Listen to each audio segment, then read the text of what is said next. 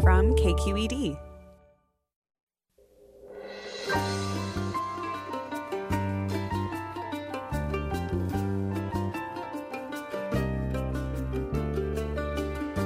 KQED Public Radio in San Francisco, I'm Michael Krasny. If we're going to open our economy and have our children be in schools, we have to defeat the virus. And that is one of the contentious uh, issues that we have to deal with yet.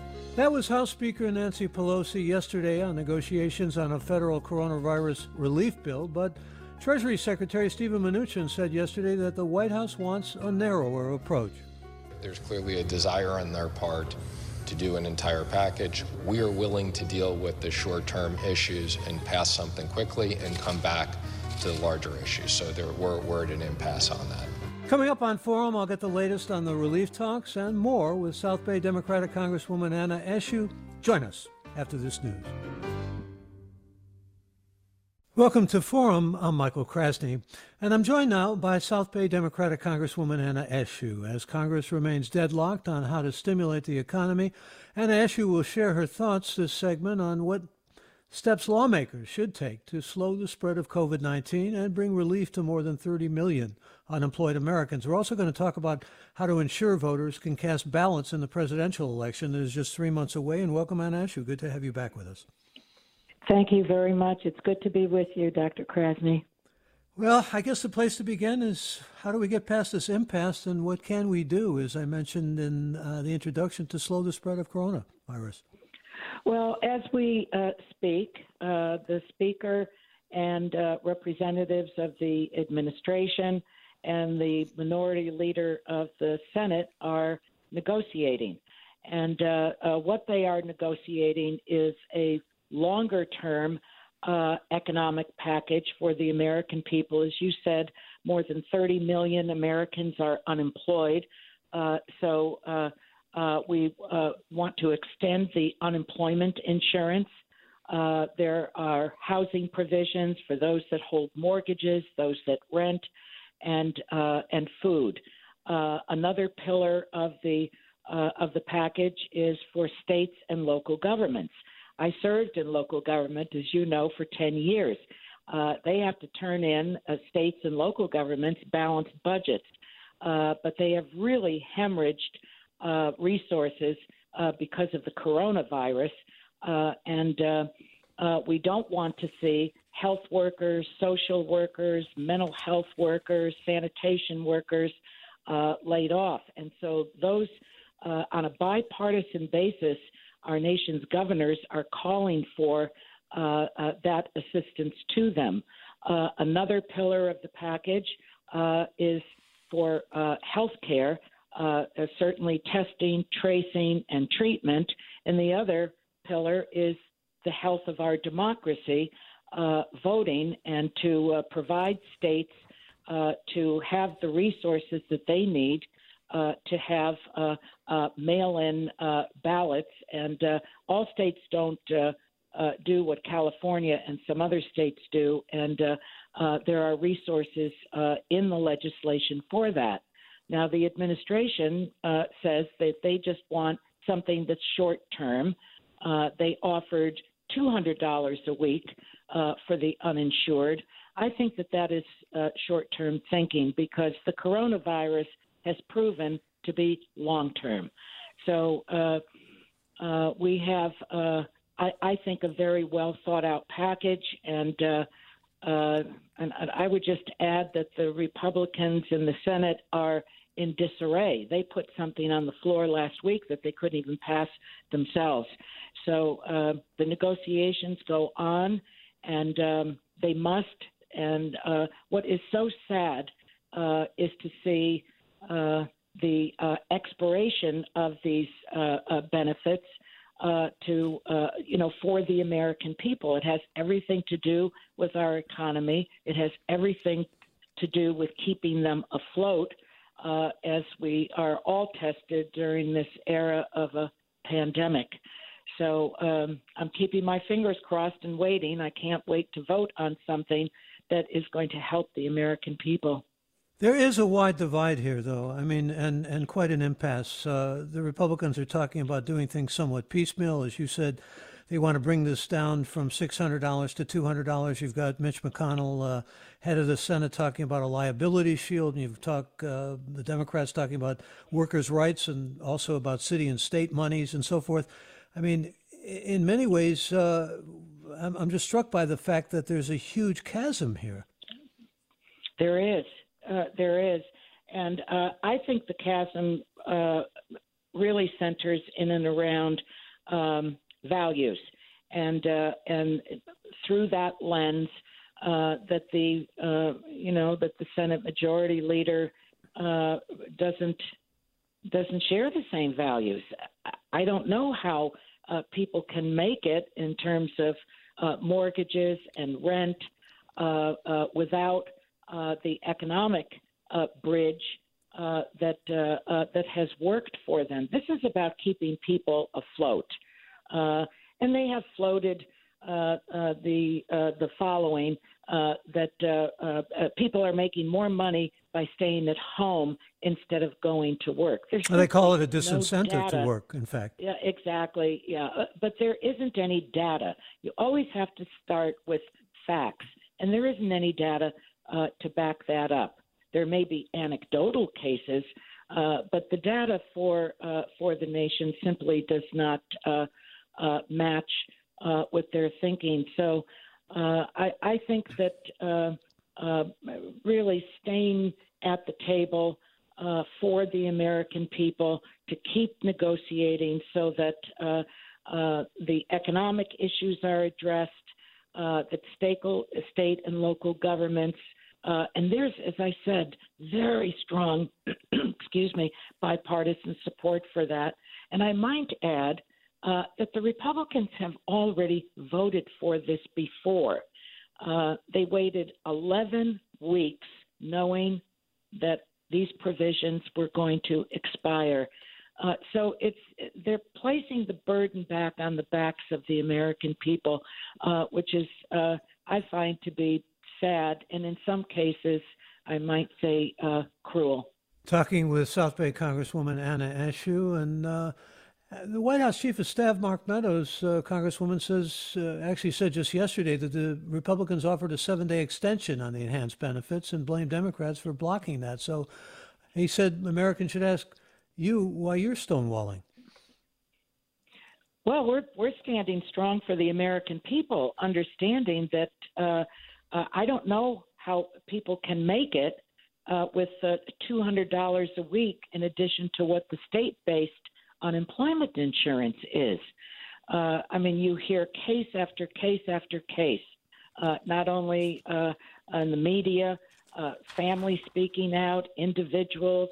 Uh, there are people that are lined up uh, uh, uh for miles uh, uh, seeking uh, uh, food going to food banks. Uh, so the, the, the, country is uh, under, uh, it is really on its knees right now. Uh, this is not about Democrats winning. This is about what is appropriate and what has worked so far for the American people. So, uh, you know, I again, when they say short term, uh, I think that they would like to just get rid of the whole thing and um, say $200 a week for a week. I, I think that that is. Um, I think that that's less than uh, American people deserve more. Let me put it that way. Aren't they also uh, asking? I mean, you talk about food insecurity. Uh, I believe the uh, Republicans are asking a double of three martini lunch exemption when many people are not able to, eat lunch. That. Yes, yeah. Well, uh, it, uh, I think Marie Antoinette comes to mind. Imagine doubling the deduction for the three martini lunch. That's part of their uh, uh, what they're offering, what they think is really going to uh, uh help uh, um, shore up our economy. Let me remind you that we're with uh, this segment Anna Eshoo, who is South Bay Congresswoman, and I'd like to invite you, our listeners, to join us if you indeed have some thoughts that you would like to bring to the conversation here. If you have some questions for the Congresswoman, we'd like to hear from you. And you can join us now at our toll free number. The number to call is 866 733 6786. Please feel free to be part of the program. Again, The number for your calls, 866-733-6786, or get in touch on Twitter and Facebook. We're at KQED Forum, or email us, forum at kqed.org. And I got to ask you, we just heard over the NPR News, uh, Congresswoman, about concerns over the post office, uh, and particularly in light of the upcoming election. I'd like to get mm-hmm. your thoughts about that uh, because there are some real concerns here. I mean, there's been uh, concern about the liquidity of the post office, uh, of, of, the postal agency, I should say. But the uh, mm-hmm. real concern, also, in addition to that, is uh, with all these cutbacks, with all this uh, lack of revenue and and shutdowns, what's it going to have in effect of kind of voter suppression? I mean, that's really the concern? Well, I think that this is part of the the president's um, plan uh, relative to the upcoming elections. He knows that the Postal Service is key in this, uh, and if you cut back uh, the postal uh, the Postal Service's uh, resources, then that throws sand in the gears relative to a mail-in ballot. and so you know, I spoke about not only the health of the American people, but the health of our democracy.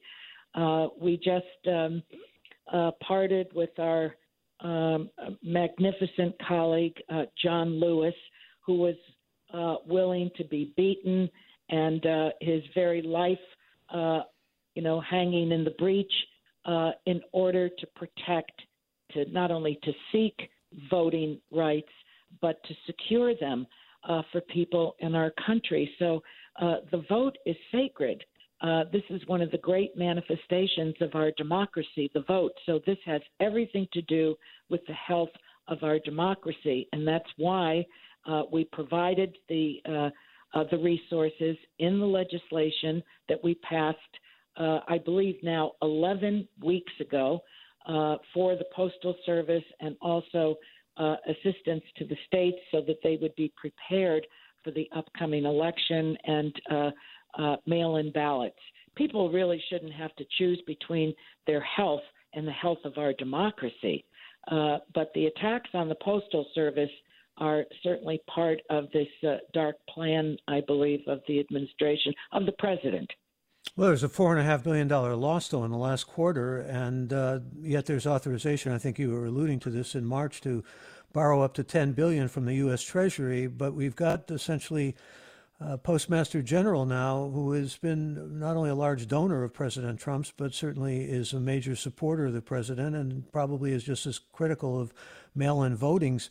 I also wanted to get your thoughts uh, because I know you did actually a, an editorial about Caltrain uh, in the San Jose Mercury News, and we're talking about this 1A sales tax. Uh, I should say we talked about it on Forum, and uh, to some extent, I, th- I, think your argument in your editorial was uh, there's too much battle over control here and over where the money's going to go, squabbling over governance when we really need the money to electrify and move forward.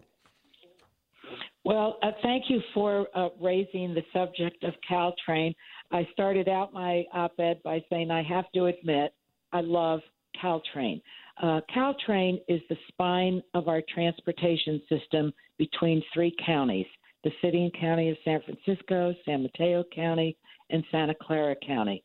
Uh, now, the ridership pre coronavirus uh, was um, uh, something like 65,000 um, uh, commuters a day.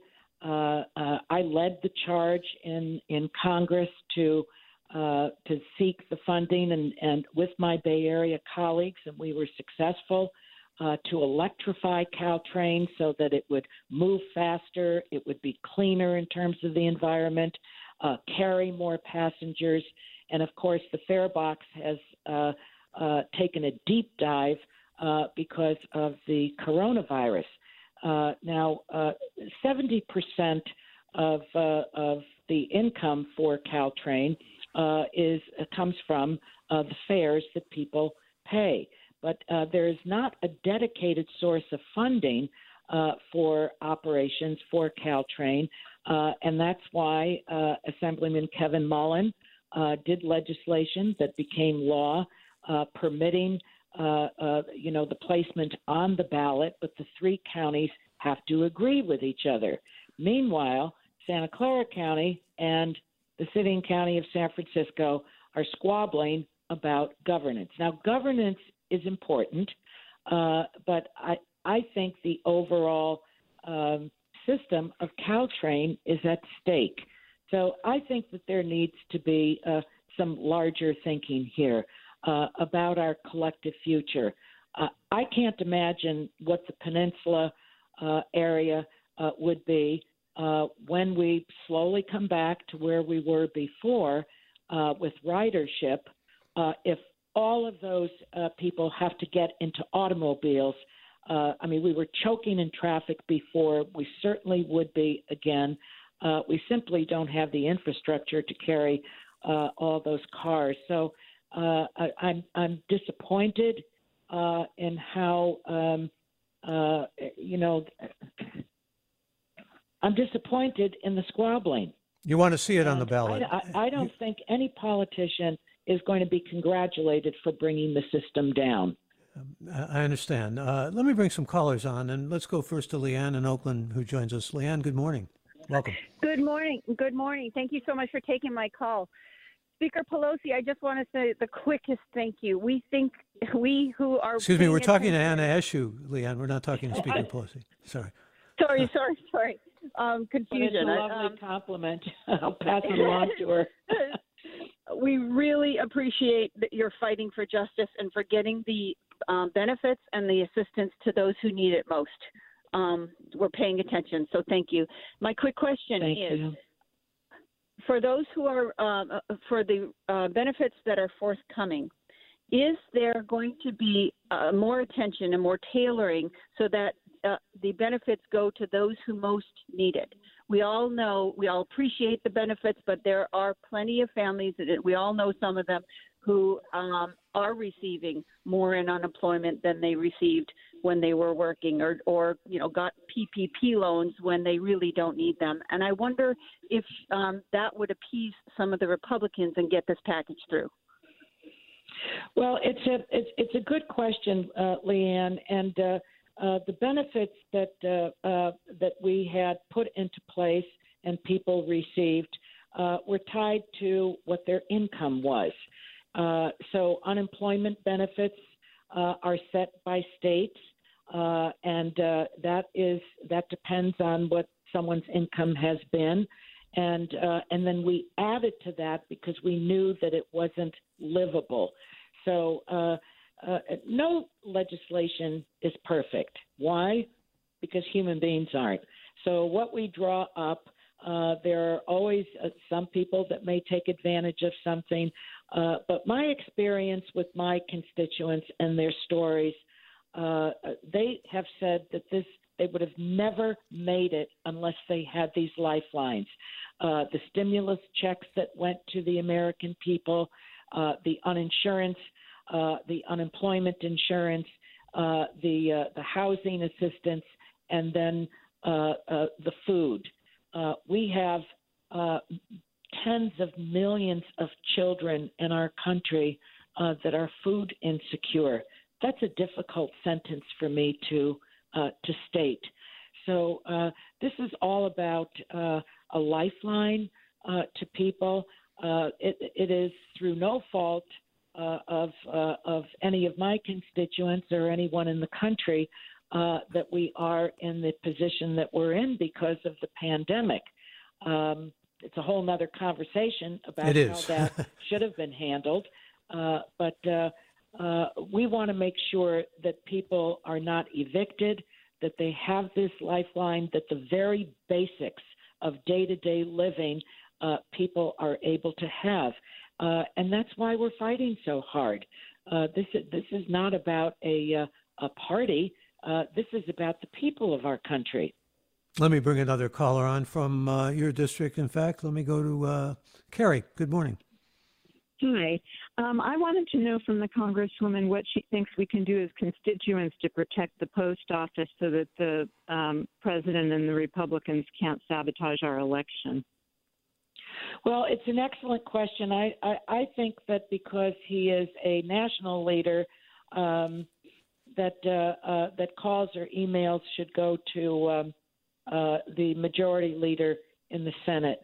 Uh, because this is uh, this is really about the health of our democracy, and uh, I, I hear from my constituents on a consistent basis.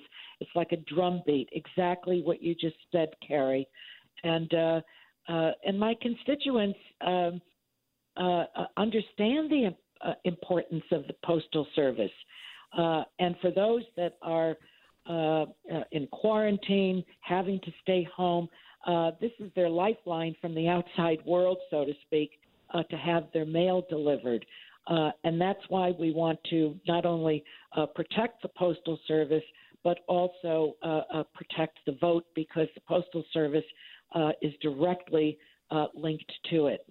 Talking with South Bay Congresswoman Anna Eshoo, and here's a tweet from a listener named Michael who writes, Caltrain benefits computers and their employers. If big tech employers can find luxury buses for their workforce, let them subsidize Caltrain. Well, we were. It's a. It's a. It's a good. Um, uh, it's an excellent question.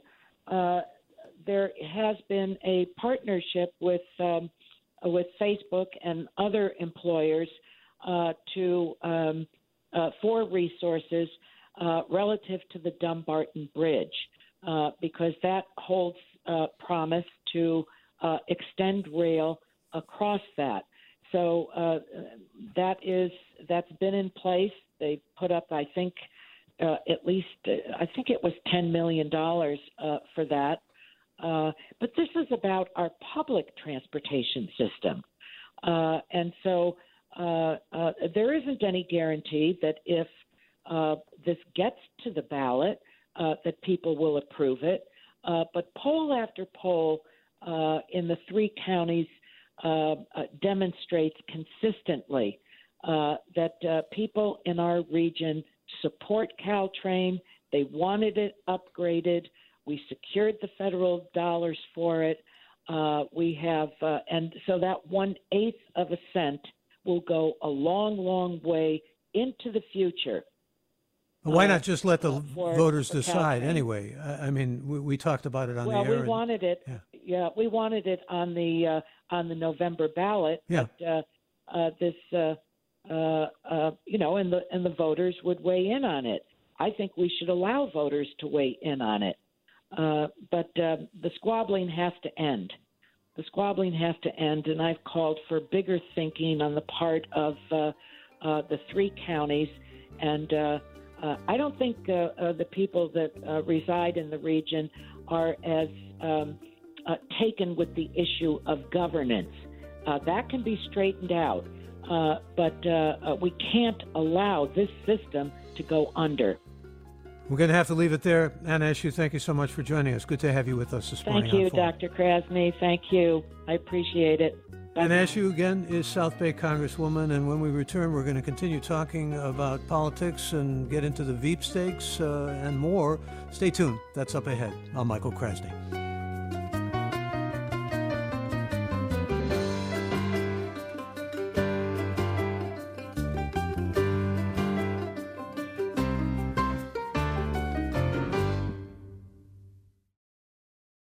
Welcome back to Forum. I'm Michael Krasny, and we're going to continue talking politics now with Scott Shafer, Senior Editor for KQED's California Politics and Government Desk. Welcome, Scott. Thank you, Michael. I also want to welcome uh, Anita Kumar, who is White House correspondent and Associate Editor of Politico. Good to have you with us again, Anita. Thanks for having me back. Glad to have you back. Glad to have both of you here. Anita, let me begin with you. We just spoke with Congresswoman Anna Eshoo of the South Bay, and uh, we're at a terrible impasse here. I mean, is there going to be any compromise or any light in that's coming in to suggest that there's going to be some kind of compromise beyond all this polarization? Well, I think the pressure on members of Congress and the White House to do something is really, really big. So I do think they'll get to that point, but it's unclear how long it will take. And, you know, from the White House perspective, they're saying it could take quite some time, that it's not like they're looking at something's going to be done tomorrow just because these unemployment benefits ran out. I think that people should expect this to take probably some weeks. Some weeks, and yet uh, people are hurting, and the houses are being lost. I mean, as we speak here. Yeah, I mean, it's definitely something where it looked like they might do this temporary fix, you know, just to continue these benefits for at least uh, while this negotiations are going on. But as you know, that didn't happen, and so so here we are. Here we are, and at this point, uh, what's the involvement of uh, uh, Leader McConnell in all this? It seems to be that the Republicans are sending other negotiators there, and uh, the Democrats have accused him of just, you know, letting this thing stall for quite a while, and he's been a little bit absent, really, for the most part, hasn't he? Right. I mean, he hasn't been in these small group meetings. Really, who's been in there are the House Speaker, the Senate Minority Leader Chuck Schumer, and then from the White House, the Chief of Staff Mark Meadows and the Treasury Secretary Steve Mnuchin. Um, you know, the president hasn't been involved directly, although he says he's gotten a number of calls and check-ins from his, um, you know, to to representatives in the meetings. But you're right, Leader McConnell hasn't been in the room, and from their perspective on the Senate Republican side. The White House and the House Democrats really need to come up with a, uh, you know, an agreement they feel like before you know they need to get involved or not get involved but they have to have that agreement first. And that there's so many disagreements on so many different issues that until they get to those at least some of those parameters there's no reason to to hash out these small things or you know how much money it's which what should we even fund something? So they need to get to the philosophy behind this. What are they looking to accomplish in this bill? And i don't even think they're there yet. Anita Kumar, White House correspondent and associate editor of Politico, and our own Scott Shafer, senior editor for KQED's California Politics and Government Desk, and co-host of Political Breakdown. Scott, uh, I want to talk about the Veep stakes. I hate to use that word because it makes it sound like we're in a horse race here, but I know that you and uh, Marisa have been talking with candidates, and a couple of them are, of course, right here in California, leading candidates uh, for the possible running mates for Joe Biden. Uh, let's let's just talk about what's shaping up because uh, and and first of all, things have changed somewhat, at least on the horizon. Karen Bass's name. Uh, these are people, of course, that we both know, uh, legislators uh, that we've both known for many years. And Karen Bass seemed to be, um, shall we say, uh, advancing in terms of her popularity and a reasonable candidate. And then suddenly, sort of the shadow of Fidel Castro and Scientology came on board here. All the Oppo research is getting dumped, Michael, I think is what's happening. Yeah, this has been an interesting process. You know, I went back before uh, the show this morning just to kind of take a look at 2008 when Joe Biden was selected by uh, Barack Obama, and he was picked right before the convention, and it was a very secretive process. Uh, there were very few leaks, uh, and there was no drama. It was uh, really something that actually Obama later said he had decided on quite a bit earlier and just wanted to make sure before he made the announcement. And you contrast that process with what we're seeing now. Uh, and you're seeing all these leaks and uh, comments from people like Chris Dodd, the former Connecticut senator who is very close to Joe Biden, criticizing Kamala Harris's uh, uh going after Biden on busing back in the debate last year. As someone uh, said, throwing him under the bus, so to speak. Yeah.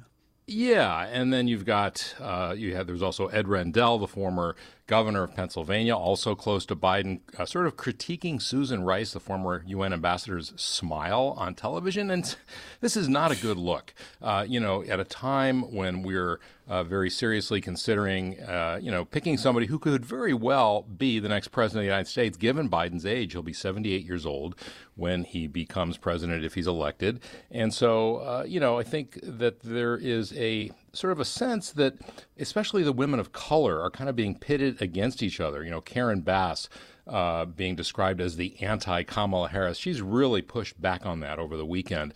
Uh, and she's, you know, saying, well, why aren't you comparing, you know, the governor of Michigan, Whitmer, with uh, uh, Senator Elizabeth Warren? You know, those are two white women. You know, and it, it's just taken on a, a, tone of nastiness and bitterness and personal. It's gotten very personal. I don't think that's really what Joe Biden wants or needs, and uh, I think it's beginning to get to be just a very muddied up uh, process that uh, really doesn't benefit the Democrats. Well, there certainly is a lot of support for Kamala Harris among Democrats, probably more for her than any other of the candidates. And uh, Eleni uh, Kounalakis, the lieutenant governor, got uh, sort of political and labor forces together to essentially support her over the weekend. So things seem to be moving in that direction. But they keep bringing up, of course, that debate and the, when she went after Biden in the debate. Yeah, well, I think it's more than that. Uh, you know, there are people who, for one reason or another, are not enamored of Kamala Harris. I mean, if you may recall that when the uh, campaign first began, Dianne Feinstein was one of the first to endorse Joe Biden. I mean, she did not endorse Kamala Harris. Uh, and I think there are other people, including perhaps Nancy Pelosi, who's putting her thumb or maybe her pinky on the scale for Karen Bass. Uh, the Congre- there are a number of uh, members of the Congressional Black Caucus that are very, very supportive, including I think Jim Clyburn of of Karen Bass. They like her style, her consensus building. They think she can work across the aisle and bridge differences, help heal the country. Um, you know, at the same time, there are those who say Kamala Harris uh, has what it takes. She's been vetted nationally. She's been under the glare of a national debate and a presidential contest.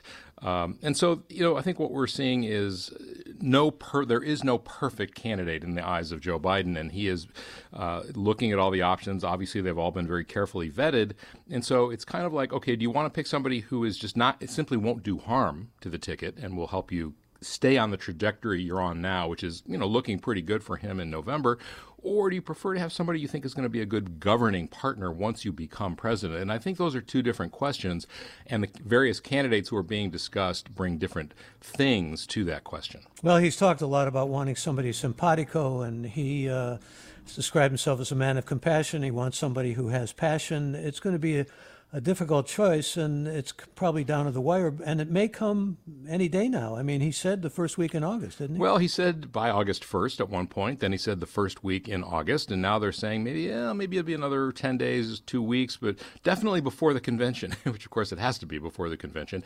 You know, and just in defense, right now the national conversation is not one that's helpful to the president and the Republicans. So there's some thinking of, you know, well, why interrupt that conversation? You know, why nominate somebody who is immediately going to be attacked by Republicans, change the narrative? You know, let's let this current moment where you've got this uh, standoff in Congress with really, I think, Nancy Pelosi and the Democrats having the uh, upper hand on this issue of the stimulus. You know, let's you know let let that play out. There's no hurry. I mean, most people don't care particularly about who he picks as vice president. They're focused on uh, schools reopening in the fall. They're worried about their unemployment benefits. They're worried about their jobs, their small businesses. So, you know, this is something we like to talk about because it, you know, that's what we cover. Uh, but I don't think it really matters that much to the average voter. Well, let's get the average voter involved in this conversation, and I'm going to invite you, our listeners, to be part of the conversation, not only talking about the difference that it might make as far as uh, Joe Biden picking a running mate, but also talking about the ongoing concern over getting revenue into the hands of those who need it and getting something passed through our legislatures. You can join us now, and I invite you to do that, talking about national and state politics with Scott Shafer and Anita Kumar and you.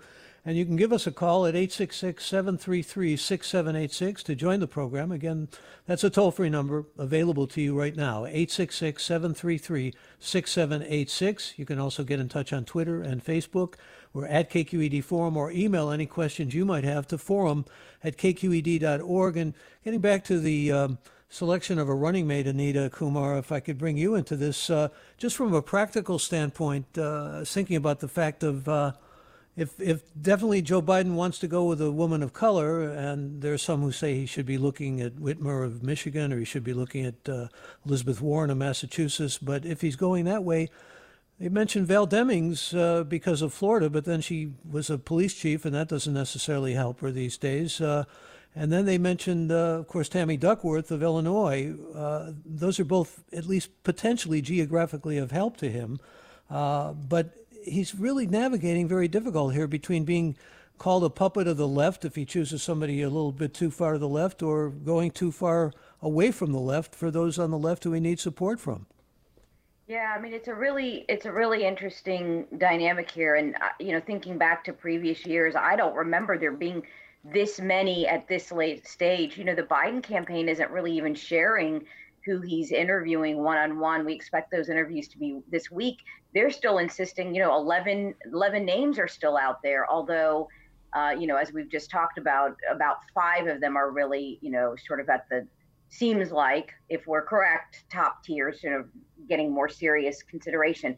There is a lot of pressure on him, on Vice President Biden, to pick a woman of color you know, if you'll remember a couple of months back, Senator Amy Klobuchar, you know, dropped out of the running basically because she said he should pick a woman of color. And it, it really is looking that way. If you look at the 10 or 11 that he's looking at, many um, are women of color, not necessarily black women, but, um, you know, Hispanic. Uh, you know, Kamala Harris has that dual background of both being a black woman. She also has a uh, Indian American heritage as well. So, you know, I think there's a lot of pressure on him. This would be the year a lot of people feel like um, for him to do that. But you're exactly right. He's got to look at, you know, what they always look at geography and who he gets along with and, and can really work with, but also, um, you know, there's so many things going on right now in terms of, you know, unrest in our country. So he's going to be looking at who would be the right person to do that. I, you mentioned Val Demings and her former, you know, background as a police chief. Well, Kamala Harris was a prosecutor, and there's some considerations on that as well. Well, we should also mention that there were about 60 black clergy leaders who have come forward and said that, again, Vice President uh, Biden should pick a vice presidential running mate uh, who is a woman of color or actually an African American woman. Some comments coming in from Jim who says, I don't believe a vice president should be picked to help win the election. Biden doesn't need that help. A vice president should be selected to help run the country once Biden is in office.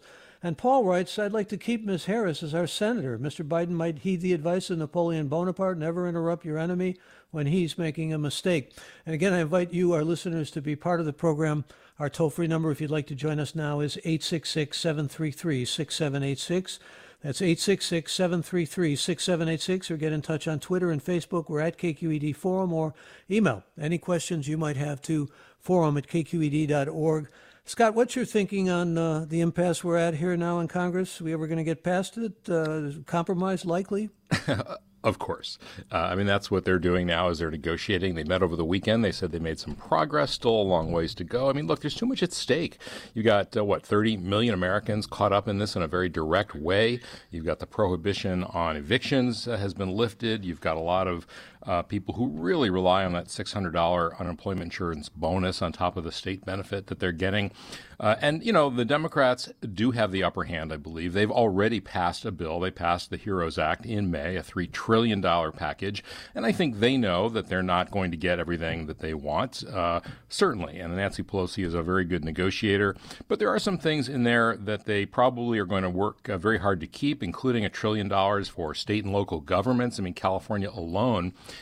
has $14 billion in cuts that will be triggered if that federal money doesn't come through. Uh, Republicans were very opposed to that, but on the other hand, they're going to have to give on something. Um, they'll probably whittle down that $600 bonus to, I don't know, somewhere between 200 and 600. Uh, there's also $25 billion for the Postal Service that's in the HEROES Act, uh, which is something of growing concern among Democrats given the uh, importance of the mail in vote come November.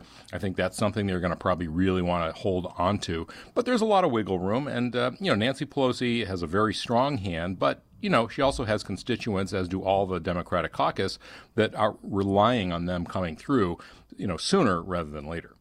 I want to get to our callers, but first, Scott, can you talk a little bit about the discussions going on in Sacramento on a California coronavirus relief plan? Uh, well, the, there's actually this morning there's some news that perhaps there is some question about whether or how uh, members of the legislature can vote. There was some thinking that uh, they could cast votes remotely, and now there was uh, one of the Republicans uh, uh, filed a lawsuit to block that, saying it's not in the state constitution. So I think they have to first work out how it is that they're going to, uh, you know, to actually cast votes on whatever the package is they come up with. The Democrats had floated a very large plan of, I think, $100 billion. That's a huge amount of money to sort of backfill or prevent uh, some of the hardship that might come if there isn't an agreement at the uh, at the national level. Uh, but you know, one thing that Jerry Brown was very insistent upon when he became governor, after you know uh, Arnold Schwarzenegger had been there, there were a lot of sort of smoke and mirrors attempts to keep the balance, the budget balanced. And Jerry Brown said no to a lot of spending priorities, and he kind of uh, insisted that the uh, that the budget be truly balanced and not just balanced with sort of wishful thinking about getting federal money for this or that or the economy improving more quickly than it probably will. And so I think this is really a test for Governor Gavin Newsom to see just you know how how much uncertainty and how much debt is he willing to take on, how much borrowing is he willing to do, uh, you know, to fulfill these wishes of Democratic legislators who you know of course want to promise the sky to their constituents. That many of them are up for reelection in November. Uh, so it's very very unclear just how much. I think they'd love to know what Congress is going to do before they make a commitment to spending state money. And you're listening to Forum on KQED Public Radio. Let me bring a caller aboard here. Ken, join us. You're on. Hey, good morning. Uh, I wanted to just counter that uh, no one is that interested in the VP. I think if we just count um, the number of achievements that Elizabeth Warren has come up with, uh, the Consumer Financial Protection Bureau, uh, and just the list of her policy, uh, legislative and budget wise, no one comes close.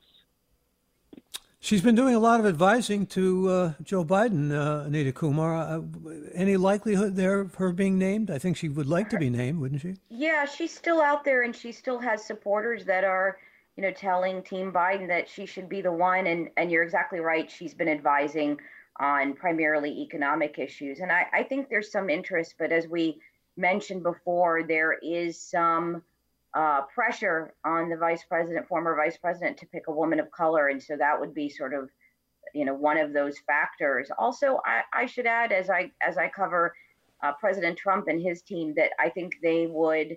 Uh, be really interested in having her as the vice presidential pick. Um, I think they think she would be weak, not that she would be a weak candidate, but she would be someone that they could easily attack you know, that she's a socialist, she's uh, too progressive, she's too on the left. So while she may be a good candidate, they feel like she um, would be someone that they could go after. I think Susan Rice is another one that um, the, the president's team feels like uh, has a lot of baggage that they could could you know uh, criticize. We bring up Benghazi again right away. If Susan Rice were named running mate, we'd hear that from the GOP. Let's hear from another caller, Terrell, joining us from San Anselmo. Good morning. Good morning. Hey, I haven't heard you mention Stacey Abrams. It might have happened while I was on hold with your um, producer, but I was wondering if you could talk about her as a candidate. Well, let's talk about her as a candidate. And Anita Kumar, I'm going to go back to you on this. Uh, the smart uh, thinking seems to be uh, we need, uh, or that the country needs her and the Democrats need her on voter suppression, and that they also uh, are concerned about the fact that she lost, although it may have been because of voter suppression, to uh, right. Kemp in Georgia. Right. We heard her name a lot a while back. And um, from everything I've heard and my colleagues who are covering this a bit more closely, um, the you know Biden's team seems to have cooled on her a little bit. It's interesting. Um, you know, she has been very outspoken up front about her interest. Um, sometimes people, when they're being considered, don't really talk about it. They don't comment. But she's been she's been outspoken about you know her interest in serving as uh, as vice president if he he would pick her but from everything we've heard she's not sort of in that smaller group that is being considered right now. You know anything can happen with these things. It's it's joe biden basically has to make that final decision no matter what advice he gets. So he could go back to someone else but from what we're hearing right now she's not in that that final mix and uh, Valerie writes the person who is nominated as vice president needs to be able to step in as president. None of the names that have been put up recently are people who could do that, with the exception of Amy Klobuchar. She has served for decades in the Senate. She brings the Midwest with her. She works across the aisle. But, Scott, she's pretty much taken herself out of the game, hasn't she? She has. Uh, she, I think, she saw her star fading rather quickly after what happened uh, to George Floyd when he was killed by police in Minneapolis. She had been the, essentially the district attorney in that county when uh, before she was elected to the uh, the U.S. Senate, and there had been during the campaign a lot of criticism of her and some of the uh, decisions she made in prosecuting uh, people of color and the lack of uh, progress she made on some of the issues that are now really at the top of the list. So she took herself out of contention and suggested uh, that the Vice President Biden choose a woman of color. And we go to another call. David, join us. Thank you for waiting. You're on the air. Thank you very much. Uh, enjoy your program. Uh, I'll suggest either Stacey Abrams or Karen Bass, agreeing both with Senator Klobuchar and all of the black ministers who have urged a woman, a black woman, uh, woman of color. I uh, would have preferred uh, Senator Warren or possibly Senator Harris if the Democrats didn't have a strong chance of getting a majority in the Senate and possibly with a net gain of 20 making uh, the objections of any Republican senator, the three remaining, unlikely and lacking any force. That's it. All right, David, good to hear from you. And let me thank you for that call. And uh, I want to go to something else here for a moment uh, that I think, Anita Kumar, you've written about, and that is the Undersecretary of Defense for Policy. Uh, we're talking about Anthony Tata. Uh, his name has been withdrawn, but there's still a great deal of controversy. He called uh, President, former President uh, Barack Obama a terrorist leader. He said that uh, former CIA Director John Brennan should be executed or suck on a pistol and kill himself. Uh, some pretty outrageous things. Called Islam the most oppressive, violent religion he knew of. Uh, and yet he's being kind of moved into this position, even though the Senate wouldn't approve him, isn't he? Yeah, that's right. I mean, we see this, you know, quite frankly, pretty often. We see that with Democratic candidate, you know, presidents as well. Um, you know, President Obama had the same thing where there are some people that will not get through the Senate, but that they end up in the administration anyway. The Senate, you know, the president wants that person in the administration, and if it's a Senate confirmed job, it's sometimes very tough. I'll mention Susan Rice again. Remember, she was up, if you'll remember, for Secretary of State. Uh, and was withdrawn. That name was withdrawn. She wasn't going to get through that Senate confirmation process. But you're exactly right. There's a lot of criticism and controversy, and um, you know the president and his team still want still want him in in the administration.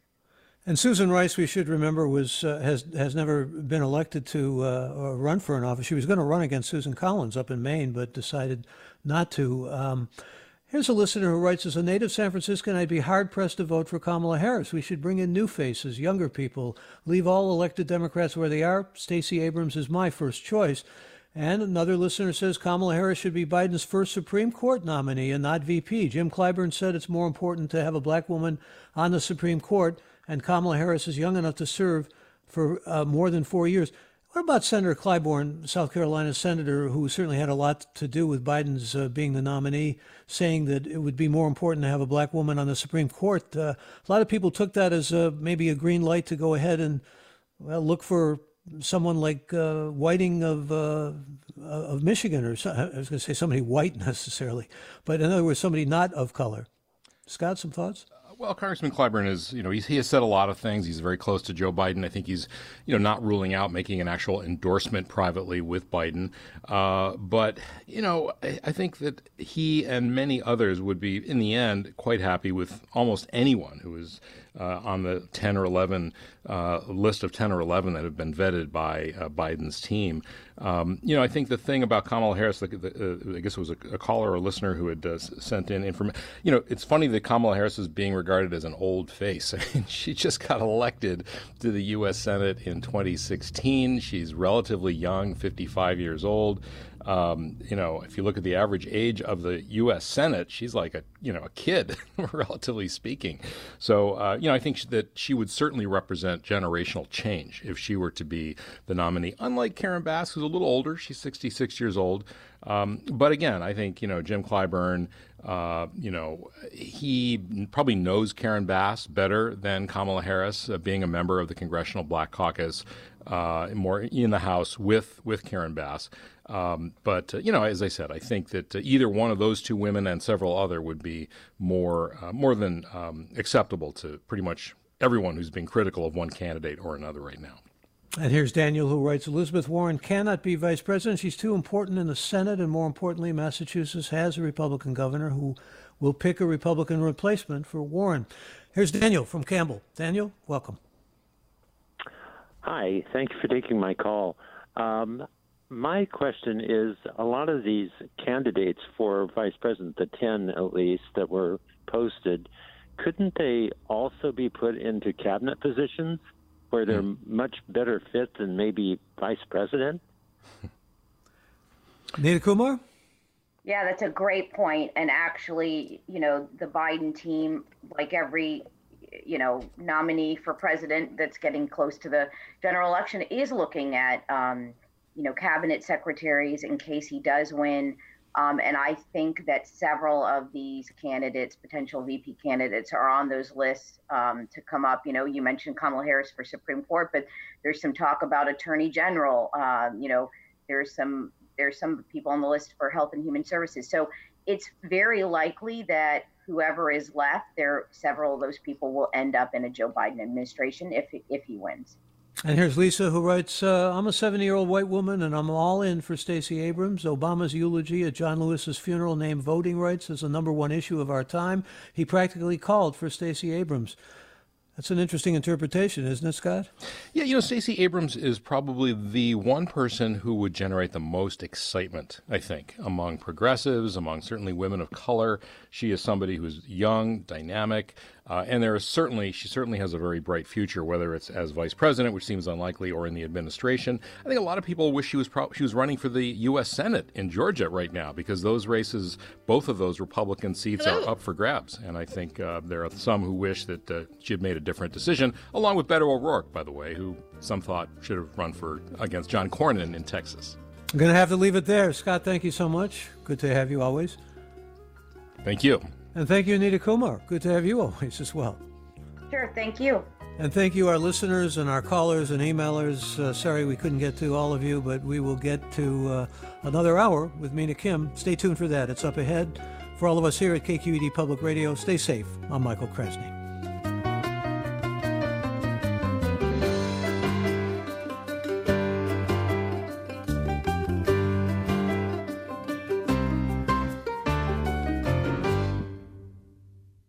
Funds for the production of Forum are provided by the members of KQED Public Radio and the Germanicos Foundation and the Generosity Foundation.